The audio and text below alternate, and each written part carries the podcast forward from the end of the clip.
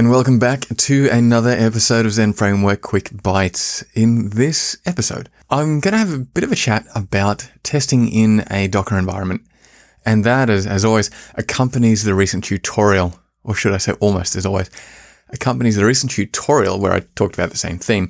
Now, the reason that I wanted to have a quick yarn about it is because when I was first getting used to Docker, not saying I'm a legend now, but I'm a little bit further along than sort of a, a rote beginner it sort of wasn't clear, right? It wasn't clear how exactly you got up testing. I could get an environment up and running, you know, sort of create one or several containers to, to suit the things that I was trying to achieve. But when it came to running the test, it was okay, I have a PHP container, I have an Nginx container, I have a database container, but where exactly do I run the test from? And it wasn't quite clear.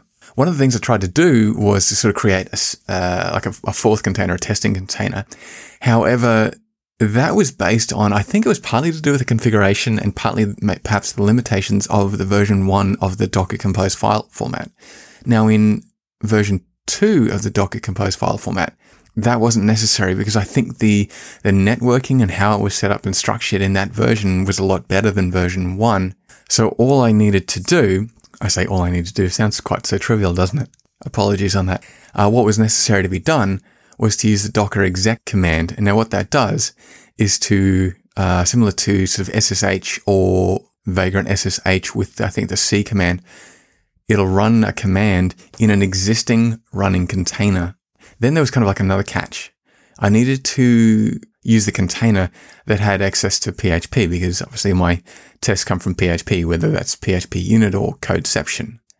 So I was okay. I couldn't use the, the database container because that only had MySQL. Couldn't use the Nginx container because that only had Nginx and then connected to uh, PHP FPM on port 9000. So it then came down to the PHP container. After that actually became sort of quite, I, I the word simple, but it, it did become sort of quite, quite simple in a way.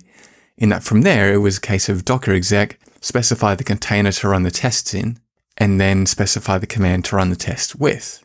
And in a simple nutshell, and there's a lot more in the tutorial on masterzendframework.com, is how I came to, in effect, build a test environment with Docker.